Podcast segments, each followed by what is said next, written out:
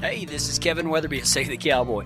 I want you to toe that stirrup, throw a leg over the cantle, take a deep seat, and put your hat down tight. I ain't gonna tolerate no whining or griping, so let's all strike a long trot down that narrow trail and learn how to ride with God. Come on!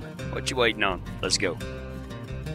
Uh, I, have been telling uh, a, a, story about how I got in a tizzy. Uh, I was picking up my son from elementary school one day, and and Gary called and he said, "Hey, we got to doctor a calf. Can you come help?" And I'm like, because uh, I had, you know, how you plan everything out, and you're like, oh, I've got to go get a tire, and I did need to go get a tire because they were going to be closed like for the next four years or something, and so I had to go that afternoon, and it's way over there, and I had other stuff to do, and it's already three o'clock, and Oh my gosh. So, anyway, I told Gary, I was like, yeah, I'll do it. So, I went in and I didn't even wait for the bell to ring. I went in and I, and I, and I grabbed my son, and, and here we come to the ranch.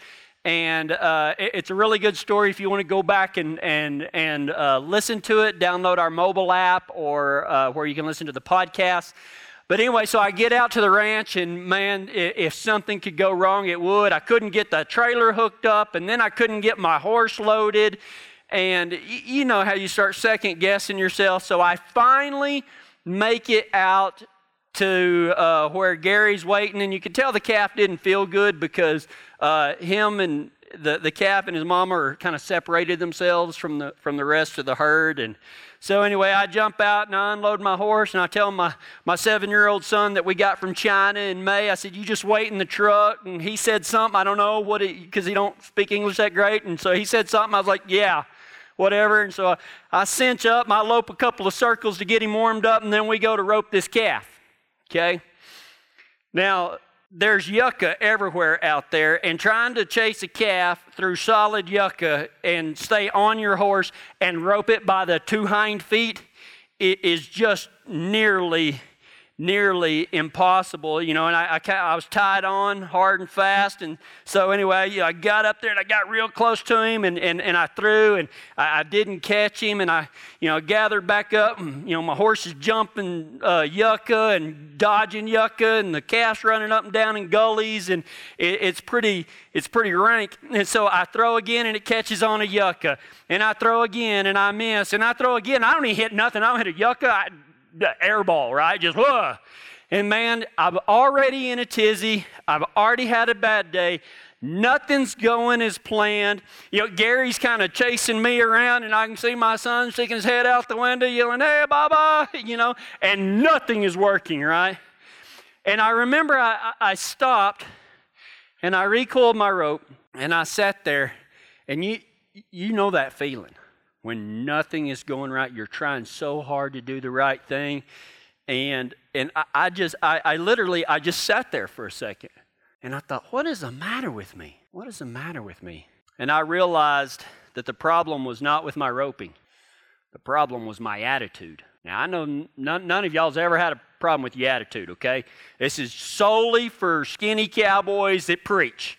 Okay, they're the only ones that have an attitude problem, getting a tizzy and get angry and start rushing stuff and then start blaming other things and, and, and stuff like that. But, you know, I, I realized that part of me, Gary was watching. And Gary's one of my best friends in the world. And, and, and I have to say this, Gary, while I'm up here. I joke around about Gary's age a lot. Let me tell you why. You ever seen the biggest dude in the room and his nickname is Tiny? I laugh about Gary's age. If I can do half of what that man can do at his actual age as he can right now, he's one, you're one of the most phenomenal people I've ever met. There ain't an ounce of quit in him, and, you know, it, it literally is. I joke about him being old because I really don't think he's as old as he says he is because I've seen him outwork me, and I'm 23, okay? So I, I just, I just want to make that clear. I joke a lot about his age, but it's more of a backhanded compliment, if that kind of makes sense. That, that, that dude is amazing. He's learning new things. He's an inspiration to me. And that was one of the problems. He had called and asked for my help, and I wasn't helping him any. But I realized that I wasn't there to impress Gary. Okay? Not that, not that I could ever do anything to impress Gary, because that's not the type of man that Gary is.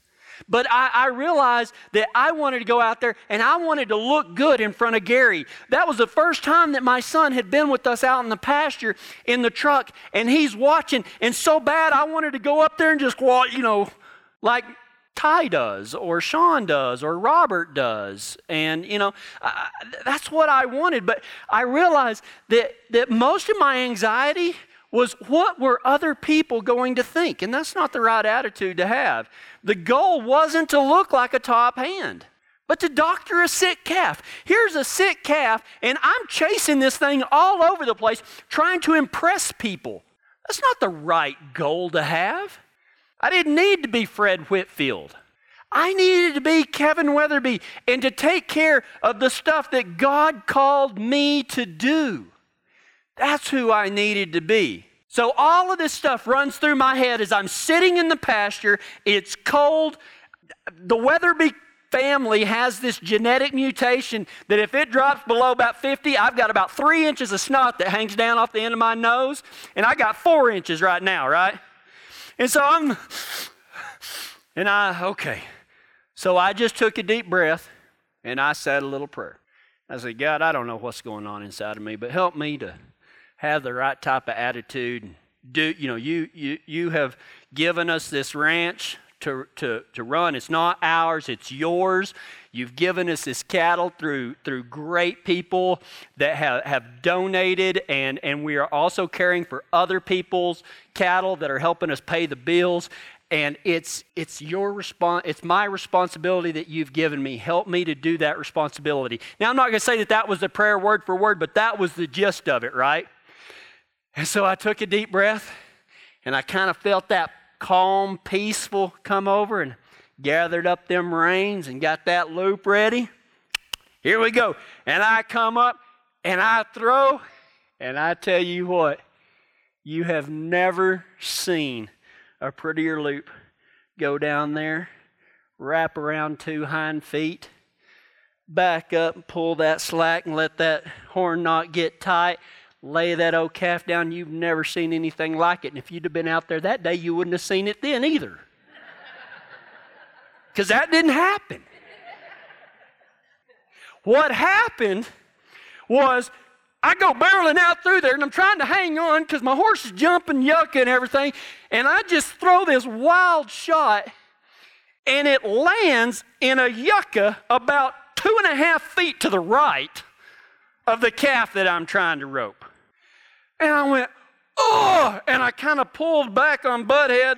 And, and anyway, that calf turned a 90 degree angle and ran. And I kid you not, ask Gary, it jumped through my loop and both front feet went in the loop and I pulled the slack and it went boop and laid down.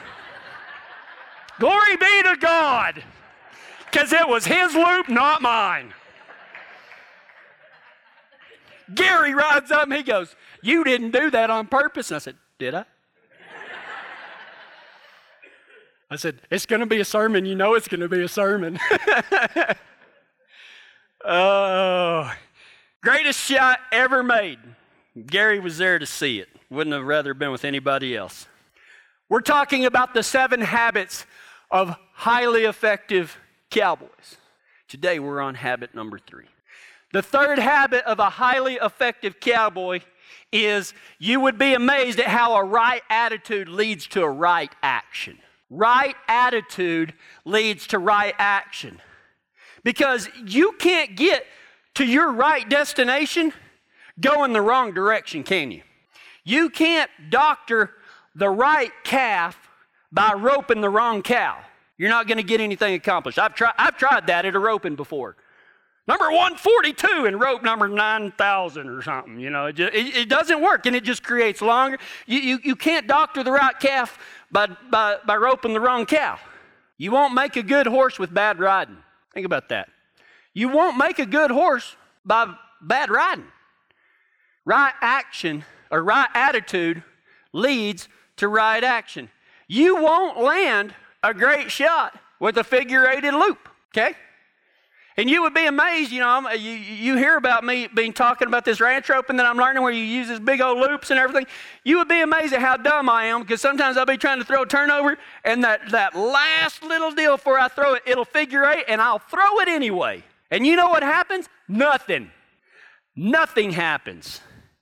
Right attitude leads to right action. In Philippians chapter 2, starting in verse 1, Paul talks about right attitude.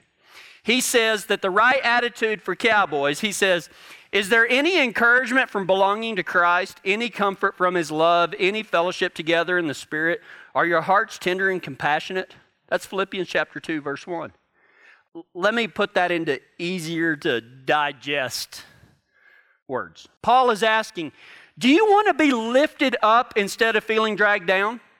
He says, Don't you want to be tied on to God's love instead of being dragged to death by the world's hatred? Don't you want to feel like you belong to a crew of top hands?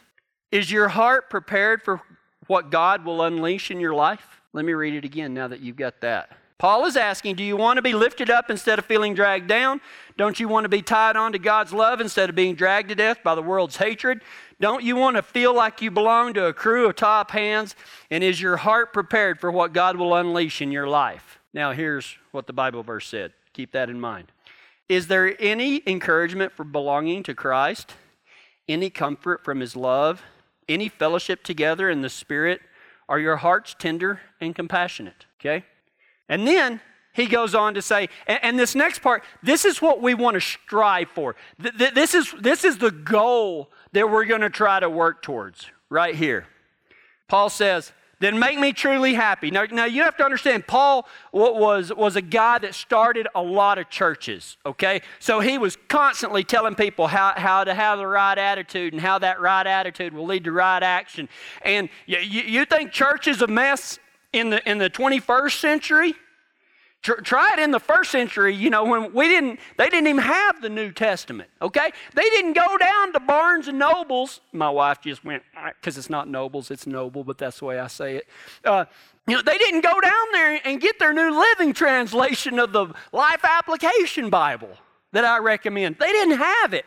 So this was a wreck. So Paul was constantly, you know, he's writing a letter to the Philippian church, and he says, Then make me truly happy by agreeing wholeheartedly with each other, loving one another, and working together with one mind and one purpose. Now, does that sound like the churches you've been a part of? Let me read that one more time. Then make me truly happy by agreeing wholeheartedly with each other, loving one another, and working together with one mind and one purpose. Doesn't sound like many churches I've belonged to. That doesn't mean that we shouldn't strive for it, though, as a group of cowboys and cowgirls. Because isn't that what cowboys, a cowboy crew does? I mean, a, cowboy crew must agree with each other. You, you don't have to have, you, you don't have to do things, and, and God reveals this between me and Ty all the time. I mean, you know, Ty does it wrong and I do it with him. You know? That's not true. That is not true. You know, Ty does it one way and I do it another. Ty dallies, and, and, I, and I grew up kind of tied on.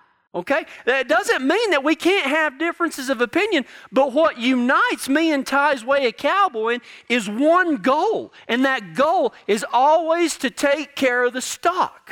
Okay? A cowboy crew must agree with each other. You can have different opinions and still agree on the outcome. Ty's the cow boss. When he's out there, I learn a lot of humility because, you know, I think we're going to do this. And Ty goes, no, we're going to do this. And I'm like, okay, mm, you know, because I'm a control freak just like he is, you know. And I, and I know the same way, you know, I, I'm the boss in this setting and I do things totally opposite but the but the fact is he's one of my best friends and it's not our it's not our differences that drive us apart, it's actually brought us closer together because I get to learn new stuff and, and he gets to learn new stuff and we get to help each other grow and it's great. So you can have differences of opinion. You can have different ways of doing things, but you can still come together whenever you have a common purpose and when you are both clear on that common purpose. You have to love one another. You know, I mean, if you're not willing to take care of the cowboy that's flanking you, man, go home. Seriously. Because if you're going to ride next to me, I want to know that I can depend upon you. I'm not saying that you have to do everything right, but if you're going to flank me or I'm going to flank you, I'm going to be there for you. I mean, we were riding across the pasture the other day and, and uh, uh, day working and fall works, and this, this one guy's horse, man, he busts in two. And, and, and here, here's two cowboys that, that come in to, to see if we could help him, you know? And, and, you know, laughter will keep your butt in the seat. Okay? We had to get close so he could know that we could hear him or that we could see what was happening. And we could encourage. And, and you know, we did laugh about it. We are like, woo, yeah, yeah. We had to get closer look, you know, in case he fell off, we could run over him. And, you know, no, that's not true. That's not true. But we must love one another. Look around you. Love these people. You don't have to agree with everything that they do. As a matter of fact, you probably don't. So just accept that. You don't have to agree with somebody. You know what the definition of a bigot is? A bigot is somebody that doesn't like somebody else based upon their opinion on a subject. I will I, I hope that I am never a bigot. Never a bigot. That I would not love somebody based upon their opinion. They killed Jesus and he said, Father, forgive them, for they know not what they do. Yeah, we get all bent out of shape because somebody's going to vote for somebody that we don't like. Shut up. Stop the stupid. Love one another and work together with one mind and purpose. It's about a common goal. This group that we're a part of, and I'm including y'all on the internet and y'all on the radio, God is bringing us together for one mind and one purpose where we can agree wholeheartedly that we can love each other not because of our similarities, but because of our differences, because we are the body of Christ. Some people, my wife says all the time that she's the big toe in the body of Christ. She brings balance. I'm the mouth. You know? And, and, some of you are the hands, you're the workers. Some of you are the brains. I haven't met you yet, but I'm, I'm looking forward to it. I'm joking sometimes. Right attitude for cowboys. And then what we're striving for, that, that common purpose of agreeing wholeheartedly with each other, loving one another, and working for one purpose. Man, that sounds good, don't it? Yeah, that sounds great. How do we do that? Well, luckily, Paul doesn't leave that out. First, he says in, cha- in uh, Philippians chapter 2, verse 3, he says, Don't be selfish and don't try to impress others. Be humble, thinking of others as better than yourselves. What does that mean? It means this. This is going to be real tough for you guys, and believe me, I had to pray a lot about this before I said it. It's not a contest, okay? And, and guys, I'm with you, man. We make everything a contest, right? I mean, at my house, it, it don't make, we, we gonna make a contest out of getting out of the truck or getting in the truck or, you know, my gosh, you know, everything is a contest. But, but seriously, uh, w- once you get all the fun and games out of it, we're not here to try to impress other people. When you're out there roping, a lot of times when you start missing, you start getting angry and everything because secretly inside we want others to be impressed with us. It, Paul says right here don't be selfish, don't try to impress others. It's not a contest between me and Ty of who's the better cowboy. I'm just thankful that I get to ride with one of the best cowboys I know. There are about four of them on the front row that I get to ride with. It's not a contest. It's, it, we, we don't go around trying to impress everybody. Be humble, thinking of others is better than yourself. It's not a contest to see who is best, it's a battle between you and yourself. Isn't that what humility is? It's a battle between you and yourself. You and yourself. Constantly, man, pushing that, that demon down of, of pride and ego and, and what we want and what I think and what I want to do. Man, that's a battle. It's not a contest between you and somebody else. It's a battle within, and that's what Paul says. Don't be selfish. Don't try to impress others. Be humble. Thinking of others is better than yourself. You want right attitude to lead to right action? Then that's it right there. Don't be selfish. Don't try to impress others. Be humble. Thinking of others is better than yourselves. And then in the next verse, he says this Don't look out for only your own interest, but take an interest in others too. I'm going to tell you one of the hardest lessons I've ever learned, and it's been real recent. It's been real recent.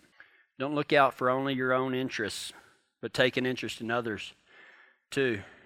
You need to learn to be who you are, not who you aren't. Because I think that if we all kind of look deep within our inside ourselves, you've been pretending, hadn't you? Because I know I had been. I've been pretending. You've been pretending. And you know what that pretender does? That pretender gets in the way between right attitude and right action. Because you'll never get the right action by pretending to be somebody else. Your best interest is to be who God made you to be. Paul says, don't look out only for your own interest. He said, don't look out for your own interest. He said, don't look out only for your own interests. Okay? Your best interest is to be who God made you to be. Not this pretender. Halloween's over, man. Take off that mask. Be who God made you to be. Be that person and help others. It's the only way to actually be effective. We are talking about seven habits of highly effective cowboys. You want to be a highly effective cowboy, be who God made you to be, and be that person and use that person to do what God tells you to do. See, for a long time, I pretended to be the husband that I thought my wife wanted to be married to. I pretended to be the type of husband. I made up this fictional character that I thought she would love, and it created so many problems. And the harder I tried to be that man that I thought that she loved, the worse it got. But in actuality, being the husband that God called me to be is who she wanted me to be. I was working so hard at being somebody else when all she really wanted was me to be who God called me to be. Maybe you've been doing that same thing with your husband or with your wife. That you've been being somebody else, not who God called you to be. And you're wondering why your life is filled with strife and stress and, and worry and hatred and all of this stuff. Man, let that pretender go. I was trying to be the dad that I thought my kids needed me to be, and it nearly cost my relationship with them. Because I had this, this character of what a good dad should be. And I tried really hard to be that when actually all I needed to be was the dad that God called me to be. Not who society says is a good dad, or not who the Bible Belt churches says is a good dad, but a dad that will be there for his kids, that can accept when they, when they do things wrong and, and be there for them when they do things wrong and, and, and, and celebrate with them when they get it right, which is 90% of the time. You got to be the man that God called you to be. You got to be the cowgirl that God called you to be. And being the preacher that I thought y'all would like nearly cost me my ministry. Always walking around scared that I was going to offend somebody if I said something, and then letting it build up, and then I explode. And oh my gosh, I can't be the preacher that y'all think that I should be. I can only be the preacher that God called me to be. And that's enough. That's more than enough. Being the cowboy that God called me to be is the only way Save the Cowboy will grow. I told you about Gary couple of weeks ago, I called him and, and he didn't answer. And he called me back and he's like, You want to have breakfast tomorrow? And I mean, my stomach turned over because you know what I told Gary, one of my best friends in the world? I told him no. I said, No, but thanks. And that was the end of it. You know what that dude did? He loved me anyway. I ain't talked to Ty for a week. Came up to me this morning. I've been day working every single day. He come up to this morning. He said, You doing okay? Yep. Well, I hadn't talked to you. Yeah, I know. I've been busy. I know. You ain't got to talk to me every day for me to love you. That's the way it's supposed to work, people. That's the way it's supposed to work. And it's not just the way it's supposed to work between me and Gary and Ty, it's the way it's supposed to work between you and your wife, and it's supposed to work between you and your friends. You be the man that God called you to be, and you'll be amazed at how your life will turn around. Right attitude leads to right action. The third habit of a highly effective cowboy is just that right attitude leads to right action. The right attitude is being who God called you to be and using, the cow- and using that cowboy, the, God, the cowboy that God called you to be, using that cowboy to help others. The right attitude doesn't see who is best among our peers, but who has overcome their own selfish ways. Okay? We're not out to try to impress anybody. We're out to be the man that God called us to be. Only with this attitude will we begin to agree with each other, love each other, and work towards the same goal. Okay? Then you will be lifted up by God instead of being dragged down by the world. You will experience love and peace instead of worry and hatred. You will ride with a crew of top hands, all working towards the same purpose of gathering the lost, bringing back those that have strayed away, bandaging those that are injured, and strengthening those that are sick. That's what we're going to do. That's what God said to do. We're all going to work towards that purpose, and we're going to do it in a myriad of different ways, and we're going to love each other. And, and, it's going to be okay if somebody does it a little different than we do it, as long as we're working towards that same goal. Right attitude leads to right action. In other words, you will be a highly effective cowboy on the Long X Ranch, and that's just a way that we call the kingdom of God. And it's not the place three miles down the road. It's that place that we live in our hearts that governs everything that we do. When we get up in the morning, man, we cowboy for God. And it don't matter if we're going to teach a class or, or go to a class or wait tables or build something or train something or whatever the case may be, answer a phone. We are all cowboying on the Long X Ranch every single day. We are part of the kingdom of God. In other words, you will be a highly effective cowboy on the Long X Ranch. You will have to be deliberate, you will have to be diligent, and you will have to be dedicated because you're not going to be a Christian, you're not going to be a top hand in the kingdom of God or on the Long X Ranch by accident. Okay? You're not going to wake up one day and, and stumble. I didn't even realize it. I'm a great Christian now. That gum. It ain't going to happen. You've got to be deliberate, you've got to be diligent, and you have to be dedicated. You know what? Church people quit when it gets hard. Cowboys quit when the job's done. Pick, pick wisely.